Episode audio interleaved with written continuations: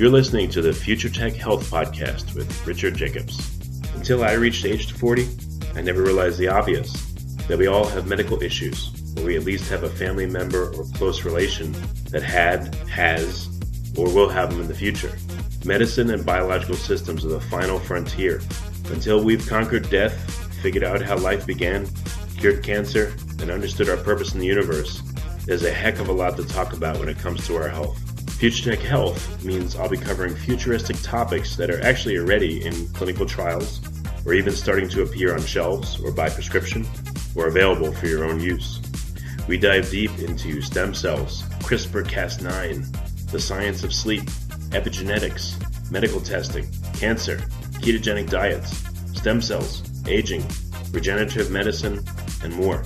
My goal for you, the listener, is to learn from these podcasts you may very well learn something that may change the course of your life for the better, steer you towards a new career, or give you insight into addressing a serious medical problem. Remember, however, this podcast and its content is informational in nature only. No medical, tax, legal, financial, or psychological advice is being given. If you enjoy the podcast, please listen, subscribe, like, and share it with friends. Thank you. Hello, this is Richard Jacobs with the Future Tech Podcast and also Future Tech Health. And I have uh, three guys from Delta Waves. The website is deltawaves.org. We're going to talk about sleep medicine. We have Adam Mosley, Dale Mosley, and Joe Schultz. So uh, thanks for coming, everyone. How you doing? Great. Thanks for having us. Yep. Happy to be here. Yeah. Well, if you would, uh, in order, just you know, let me know, um, you know, what you do and what your position is at Delta Waves, and we'll start with there. Yeah, so uh, I'm Joe. I'm a certified clinical research coordinator here, and I specialize in the sleep-related sleep-related research that we do. Hmm. Okay. Um, I'm Adam. I am a registered polysomnographic technologist, and I manage a good chunk of the sleep department here. And if Adam seems a little tired, it's because he works night shift. I just woke up. So. oh no. And uh, I'm Dale, and I founded Delta Waves. Uh, at a hospital in Colorado Springs and uh, saw a need for uh, collaboration, also research of sleep medicine. It seemed to be three different parts that were happening separately, and we were able to bring it together under one. Okay, well, very good. So, what's the premise of uh, of Delta Waves? What, what's the company about? What do you guys do? So, uh, Delta Waves, uh, you know, we were founded uh, back in 2005, uh, so been around a little while, and like I said, uh, I was a former sleep technologist, and um, basically, um, I was seeing a lot of folks go to the hospital getting for disorders diagnosed, and they were having trouble with their treatment, really struggling with uh, with their CPAP, like BiPAP, and their oxygen therapy, and uh, So uh, I thought that if we could develop something that could tie uh, not only the diagnosis but the treatment disorders together, be serving our be better in our patient population. Uh, so launched back in 2005 and very quickly, a rapidly evolving field, and uh, so that's why we're here today. Um, we have some exciting things to be part of in terms of involved in the cutting edge technology with sleep medicine. We're fortunate enough to be able to do trials of different um, types of CPAP machines, different equipment, uh, as well as masks that are used in sleep apnea. Um, one of the biggest problems uh, with patients and compliance is their masks that they have to wear, you know, for the treatment of uh, their sleep apnea. Oftentimes they don't fit quite right. Hmm. We've been we, we've uh, been fortunate enough to be able to have, you know, uh, allow our patients to try masks that aren't even on the market yet. So um, anyway, that's kind of the the thumbnail of, of how we came about and uh, what we do. Okay. So, so your focus is uh, treatment of sleep apnea through various CPAPs or BiPAPs or other types of machinery, right? Yeah, that's probably. Um, I mean, we have it's multifaceted. We also um, insomnia. There's over disorders. So uh, we do are able to diagnose most of those sleep disorders. Uh, maybe Adam can speak more on that. Yeah, so uh, we run uh, sleep studies six six nights a week. Um, essentially, we hook people up with a bunch of wires and tell them to go to sleep as normally as possible, and then we just monitor their sleep during the night, looking for multiple different sleep disorders. Like Dale said, we can detect up to 60 of the 80 sleep disorders. So if there's anything going on during the night, uh, we're documenting that and letting the doctors know. Um, and uh, throughout the night, we can treat two sleep disorders uh, in lab. So if the patient's oxygen is running low, we can put them on supplemental oxygen. And then also the treatment of uh, sleep apnea through uh, using CPAP or BiPAP or ASV. Uh, being in Colorado, we see a lot more cases of uh, high elevation central sleep apnea, so we end up using advanced therapies quite often. Um, so that's that's kind of unique to being in a in a higher location uh, as far as elevation goes. Yeah, what is high elevation uh, related sleep apnea? Can you talk about that a little bit? Yeah, so uh, with higher elevations, the, the oxygen that someone breathes in, they're, they're not getting uh, as much oxygen to the lungs. And so what happens is you end up breathing a bit faster to, to maintain oxygen levels during sleep. The problem with that is uh, as you exhale more, you're exhaling more CO2 or carbon dioxide, uh, which that, that creates low CO2 levels uh, and, and the brain to overcompensate for that, or the brain tells the body to not breathe to make up for the lack of CO2, and you end up having what's called central sleep apnea. Um, hmm. well, the problem with that then is as you're not breathing, your oxygen will dip, and then uh, your brain goes, "Oh, I'm not getting any oxygen." So you you start to hyperventilate, and uh, you end up burning off all that CO2 your body was trying to trying to retain. And it's this endless cycle where the body's trying to find the, the right tidal volume. So we, we have to use um, more advanced therapies like ASV stands for uh, auto servo ventilation or adaptive servo ventilation, depending on uh, what brand of company you're working with. uh, but essentially, this is a ventilator um, that, that uh, evens out your tidal volume. It gives you deeper breath and slows your breath rate down um, to maintain oxygen, but also uh, maintain proper CO2 levels. One of the biggest problems we have with these machines is they end up uh, leaking. Um, either the mask doesn't fit right, or um, uh, someone is breathing through their mouth with a nasal device, which doesn't quite work all the time. Um, so that that's where Joe comes in. Uh, he does these trials. Uh, Joe.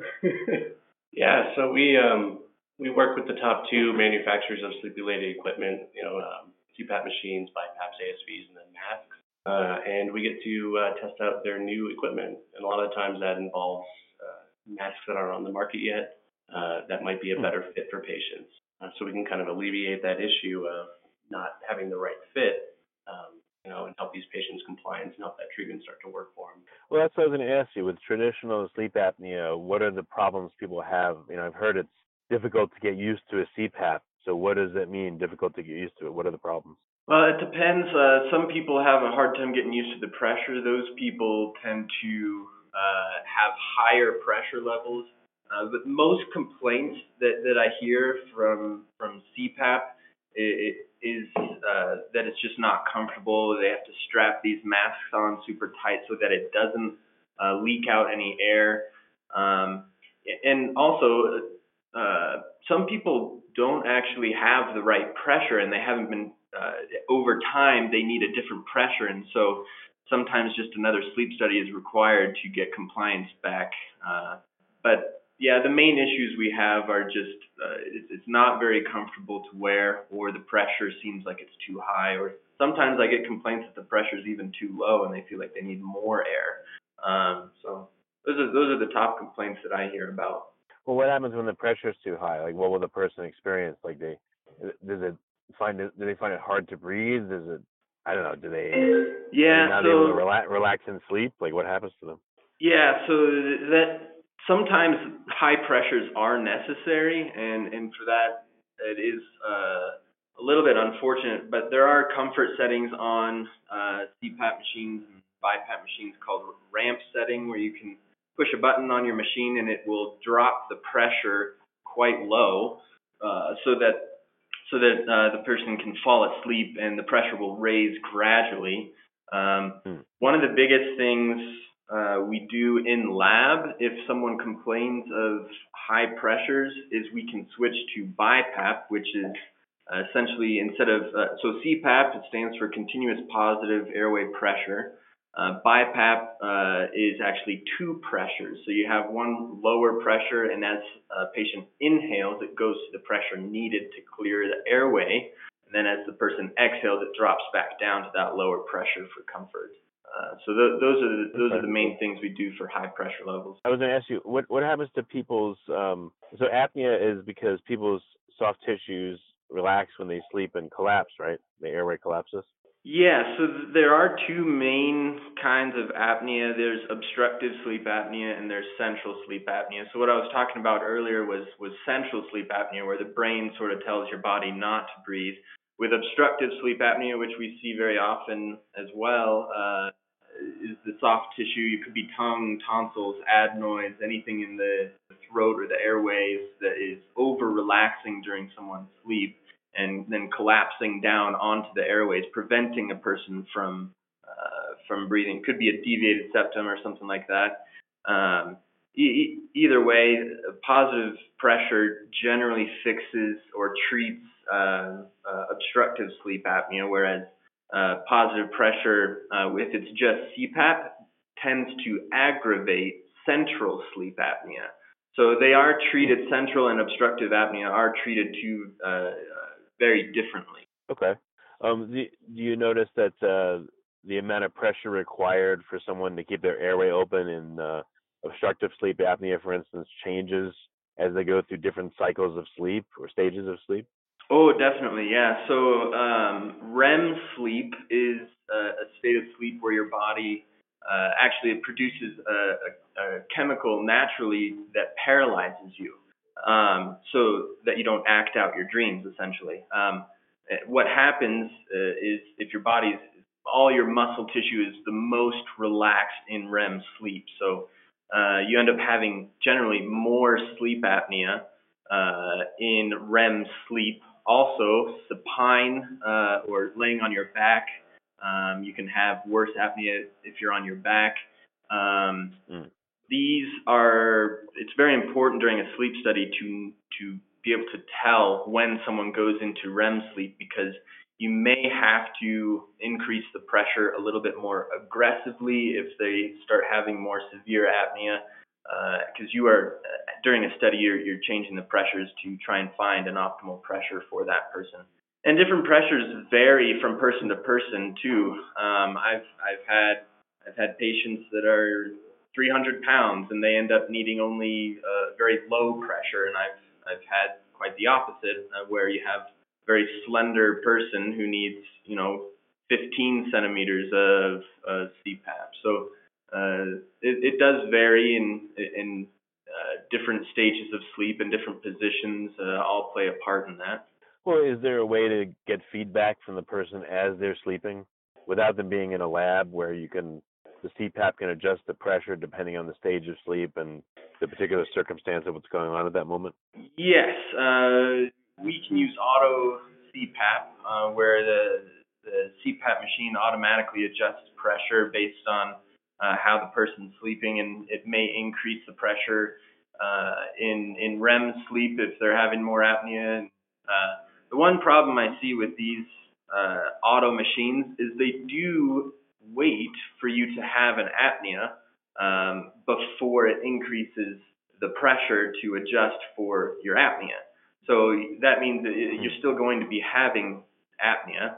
Um, so uh, that's why I think sleep studies are very important, so that you know someone can come into a lab and find the the pressure at which any position or any sleep stage, the the pressure that that person needs to maintain sleep throughout the entire night. So we can't use auto CPAP with uh, comorbidities for patients without any other health issues. Hmm, okay. I just didn't know if there's uh, again. Ideally, it does. It sounds like one pressure is not enough, so it has to be multiple pressures that change throughout the time. Uh, yeah, so, some people, sometimes auto CPAP really does work for some people. Um, uh, we do run into a lot more issues with auto CPAP, especially when a person has central sleep apnea, for example, um, auto CPAP, uh, they're just now getting into some algorithms where it can detect central apnea and it won't increase for central apnea. But basically, if you increase a pressure of CPAP uh, for a patient who's having central sleep apnea, uh, that central apnea will worsen, um, and and sometimes machines will just keep increasing and increasing and increasing because it thinks they're having apnea or obstructive apnea uh, when they're actually having central apnea, and it's just making that central apnea worse. Uh, a person, as they're exhaling against uh, against pressure, um, end up uh, retaining CO2 and it causes some tidal volume issues, which which again aggravates central sleep apnea. Gotcha. Okay. So what's the the new newness? What are the new masks about, or what are the new CPAP machines look like? What do they do that's different? Um, like Adam touched on, uh, the main thing with the machines is the algorithm that they operate on. So if it's detecting the difference between central apnea, hypopnea, and obstructive apnea, um, if they're having periodic breathing or mask leaks, uh, it's all about the software on the machines. Um, functionally, they operate mostly the same. You know, uh, all CPAPs are going to put out positive pressure. BiPAPs are going to have that variable pressure than ASVs um, with the ventilation. Um, but the new masks, um, you know, the main thing is going to be the shape and the comfort that they shoot for. So we'll get to try out, you know, is this uh, a different type of material? Is it a gel or a silicone? Um, you know, uh, how do we make that more comfortable when it's on the face, touching skin, not causing allergies? And then also, uh, how do we get the right fit? Um, that's another thing is, you know, there's 200 types of masks out on the market. And the reason for that is because everybody's a little bit different. You know, if you have a bigger nose or cheekbones or your chin, your lips, um, all the different uh, facial structures, you know, uh, require a specific mask for that. So the newer technologies, uh, you know, without going into too much detail and getting in trouble, uh, is creating, you know, masks that are custom for each individual. Uh, you know, essentially looking at that person and identifying that facial structure and immediately knowing which mask is best uh, without having to trial and error, you know, dozens of masks. Some patients have, unfortunately. Yeah, why couldn't you, uh, you know, why couldn't there be a mold and you make a custom mask? It seems like that wouldn't be, I don't know, too difficult. Right. Um, you know, I think uh, maybe uh, something more electronic, like a, you know, face scanner, um, 3D mapping uh, would be a little quicker uh, than doing molds of the face. Uh, so I think that's probably where we're going to start heading is where you can walk into a store and get your face scanned and printed, you know, 3D printed for you. Uh, that would be ideal. Yeah, or where the sleep study's done. I mean, that Right. seems like to be an ideal place. You know, if they're gonna have you there and all that, they should be able to do a mold of your face and make uh, you know, make something custom. Right. I, ideally, we could do it fast enough. You would walk out that morning with a custom mask. Yeah. Hmm. Okay. Um, any other uh, uh, trends you're seeing? You know, like you've been doing this, I guess, for a while. What uh, is sleep apnea increasing, or disorders changing the prevalence of them or the nature of them? I think in lab, we're starting to see a lot more difficult cases. Uh, the reason for that is, uh, I believe, uh, insurance companies are, are beginning to restrict how how much they're approving uh, sleep studies, and they're approving home sleep studies instead. So a lot of people are getting tested at home with uh, home sleep study device, um, and essentially that will rule out apnea um, before they would have to come in for a sleep study. So if someone were to have sleep apnea or a sleeping disorder, low oxygen levels, uh, they would end up sending them in lab after their home sleep study because then they've confirmed, okay, this person really does need a sleep study. Um, Hmm. so, so we're seeing less and less uh, easy uh, studies that go through, and, and we're seeing a lot more challenging studies uh, dealing with central apnea and obstructive, uh, severe obstructive apnea. Uh, again, with these home sleep studies, a lot of times uh, doctors will just end up putting these people on auto CPAP. Uh, so they, they never even come to, to a sleep lab for a sleep study to see, you know, what pressure they might need. Uh, they just end up on auto CPAP after they've determined there's mild sleep apnea. A lot of times with mild sleep apnea, the, the doctor can, uh, or a sleep specialist can say, this person might only need auto CPAP. So That's uh, really one of the problems with the current trends, Rich, is, uh, so uh, with insurance making it more difficult for patients to uh, get a full in-lab sleep study, um, Mhm. they're uh, approving home sleep tests, which are very limited in their scope and what they can, um, uh, uh, what they can diagnose. Um, uh, So Yeah, what's the trade-off between what's the trade-off between a home sleep test and one in the lab? Like, what can't you do, and what would that uh, what problems would that cause? So uh, typically with a home sleep test, there's, there's limited, you don't get the EEG um, uh, channels. Uh, Okay. So you can't verify if they're actually in sleep or not in sleep. You can't verify whether they have central apnea versus obstructive sleep apnea. Uh, Basically, it, it rules out, uh, it can potentially rule out sleep apnea and uh, rule obstructive sleep apnea with a certain degree of, um, of Adam says, Adam has something to add to. It, so in lab, I mean, we, we put we put monitors on your legs. We look we're looking at the heart. We're looking at the respiratory effort. Uh, we're looking at uh, you know we can detect snore. We can pick up uh, muscle tone in the chin and the face. Uh, we're looking at the, the brain waves, eye movements. A home sleep test Cool. is essentially uh, oxygen levels and airflow.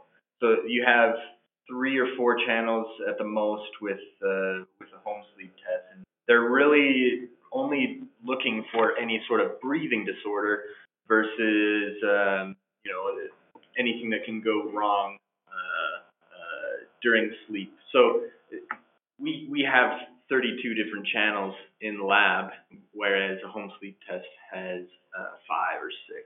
What do you do if um you know is there is there good information gathered from a sleep study even if you don't have apnea?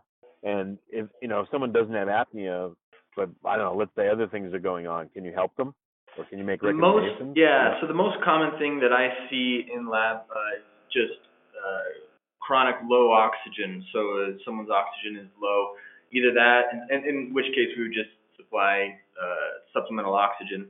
Uh, we also see the most common thing is periodic leg movement disorder or uh, syndrome. I think it is now. It changed. Uh, where you know someone's twitching their legs during the night, and that can happen, uh, you know, every 30 seconds or actually every 90 seconds or less. Um, that's waking them up, you know, every other minute in their sleep, and uh, usually that's an electrolyte deficiency, uh, most commonly iron or potassium, in which case a lot of doctors do some blood cultures. Um, uh, sometimes that results in some changes in sleep. Uh, medication for that uh, readily available. Um, also, we see REM behavior disorder, which is uh, where someone doesn't actually have a chemical that, that paralyzes them in their sleep and they end up acting Mm. out their dreams. Um, uh, that's a very interesting disorder because uh, it has some uh, connection with uh, uh, you know on uh, the Alzheimer's and stuff like that. So uh, some of these disorders you can sort of help prevent uh, some big issues later later on down the road.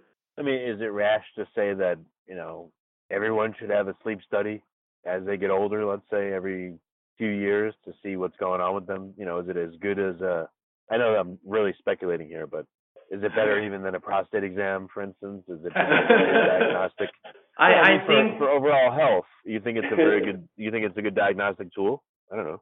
I I think so. Um, I, I don't know if I I would say it's better than prostate exam or something like that, but uh, I think if you think there's a chance you have uh, you, that you have a sleeping disorder or that you don't sleep well or oh I, I'm just one of those people that you know doesn't sleep very well at night. Uh, it's not just that you're one of those people. There's a chance there's something going on in your sleep and it's affecting your health and your day-to-day life. So I think it is valuable uh, and important that if you if you don't sleep well or if you don't think that you sleep very well, um, talk to your doctor about you know having a sleep study because they can really change your life. And uh, Yeah, Rich, just maybe to tie into what you were asking before about the current trends. Um, Mm. So, uh, what I was saying before is typically with the home sleep test, uh, oftentimes that are happening just because of insurance issues is a patient will get a home sleep test. Uh, the doctor will suspect sleep apnea, and then they'll get sent home an auto CPAP. This is very common, especially for younger generations, uh, maybe 40 years old, um, where they don't have other health issues. Uh, the problem with this is oftentimes these patients end up not being compliant because they they don't get the education that uh, required to really be successful uh, with their CPAP treatment, and or they're not being treated properly because AutoPAP is limited in its scope. Uh, so, uh, you know, what's ended up happening is a lot of patients that really need treatment for sleep apnea aren't using it because the patient has failed the treatment compliance reason. Uh, so I just really encourage, you know, patients who uh, are struggling with their sleep issue not to just throw the baby out with the bathwater, so to speak, but to really push their doctors for um, an in-lab study if the if the um, uh, home sleep test and AutoPAP isn't working and they're still sleepy, because insurance will cover it if the AutoPAP is failing or they still have symptoms. Um, but it really takes the patient to advocate for themselves to get in and keep trying different masks. Mask is leaking or it's uncomfortable, just keep pushing their uh, medical medical equipment supplier um, for trying different types of masks uh, until they get something that works for them. Um, because it's really uh, it's it's really crucial for their overall health, like Adam was. Yeah, it's uh, I, we try to educate all our patients in, in lab that uh, sleep apnea sleep apnea does not only affect um, you know how well you sleep or or how alert you are during the day, but if you're not breathing, your oxygen's going down, uh, and that really affects your heart. And this can lead to high blood pressure, heart attack, stroke in your sleep, and a lot of a lot of deaths that happen in sleep are are being linked to uh, untreated sleep apnea, where their their heart has just over time um, uh, not been getting enough oxygen, and so it's, it's really uh, really put a De- detrimental Sure, yeah, yeah, to the yeah. function of it. Yeah. Yeah, I mean, if you're stopping sleeping, it's I would think it's a horrible stress to your system, and if that happens 10, 20, 30, 50 times an hour, if it happens mm-hmm. hundreds of times a night, that sounds pretty horrible to me. yeah. Well, if you've ever actually watched somebody that has sleep apnea sleep or try to sleep, it's actually quite disturbing.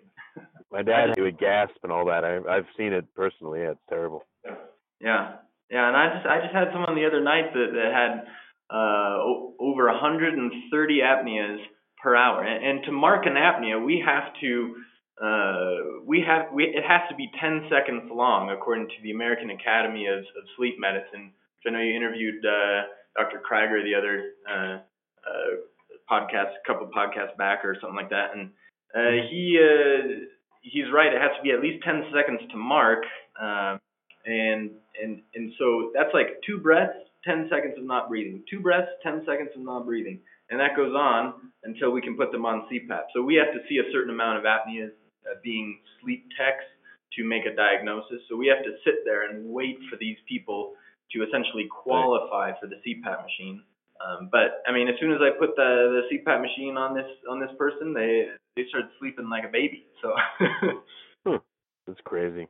Um, it, it, what happens if you have a subclinical apnea? You know, the person still stops sleep, stops breathing, but it's only uh, seven seconds, but it happens 20 times an hour. What do you do? So do you just usually- say, "Oh, you're fine," or you know? What do? No, so uh, that is very, very, very rare. Uh, when when I see sleep apnea, and I've been a sleep tech now for almost eight years.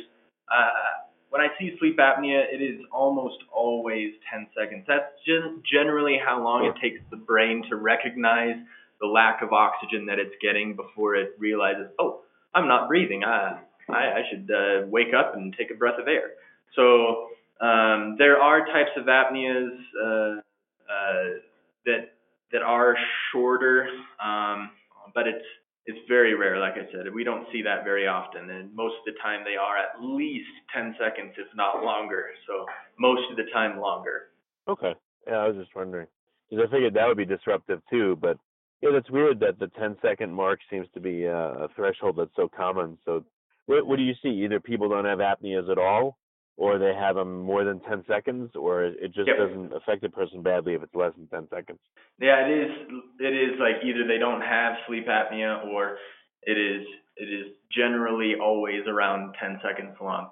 And and uh, for the most part, uh, we see if someone has sleep apnea, doctors start concerning uh, or start be start being concerned about sleep apnea after someone has had uh, over five apneas per hour. Now, um, moderate sleep apnea is anywhere from 15 to 30 apneas per hour.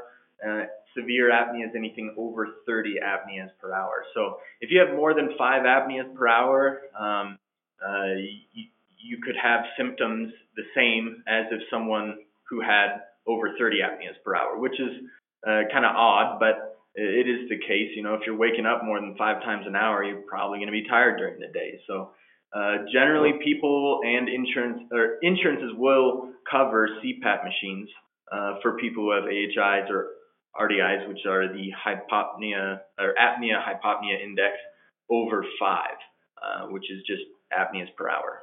And um, in a lab, I mean, you know, it seems uh, it's a different environment the person sleeps in, different pillow, different bed.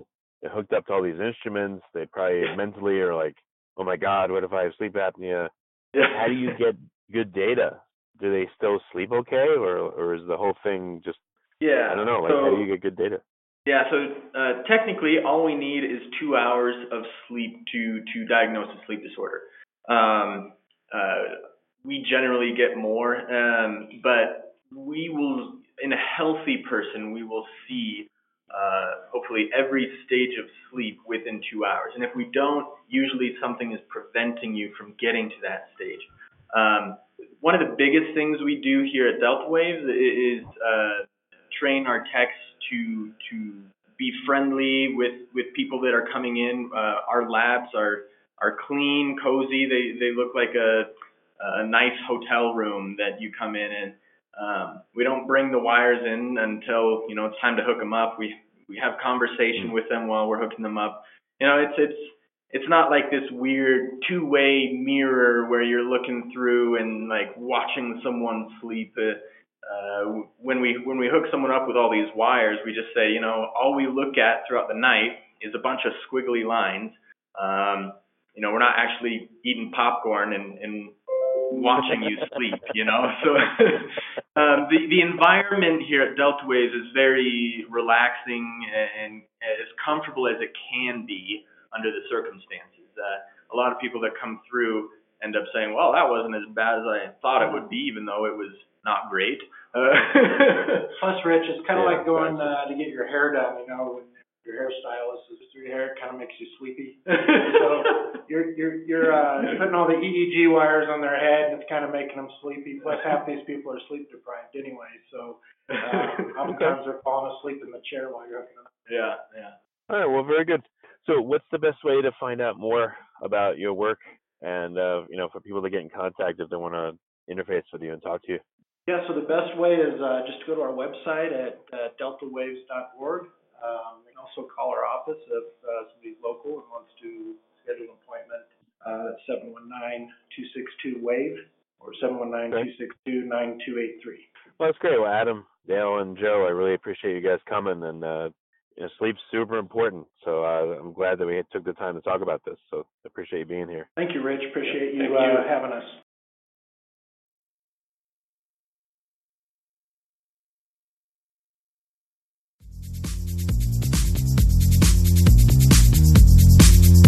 You're listening to the Future Tech Health Podcast with Richard Jacobs. Until I reached age 40, I never realized the obvious that we all have medical issues, or we at least have a family member or close relation that had, has, or will have them in the future. Medicine and biological systems are the final frontier. Until we've conquered death, figured out how life began, cured cancer, and understood our purpose in the universe, there's a heck of a lot to talk about when it comes to our health. Future Tech Health means I'll be covering futuristic topics that are actually already in clinical trials, or even starting to appear on shelves or by prescription, or available for your own use. We dive deep into stem cells, CRISPR Cas9, the science of sleep, epigenetics, medical testing, cancer, ketogenic diets, stem cells, aging, regenerative medicine, and more. My goal for you, the listener, is to learn from these podcasts. You may very well learn something that may change the course of your life for the better, steer you towards a new career, or give you insight into addressing a serious medical problem. Remember, however, this podcast and its content is informational in nature only. No medical, tax, legal, financial, or psychological advice is being given. If you enjoyed the podcast, please listen, subscribe, like, and share it with friends. Thank you.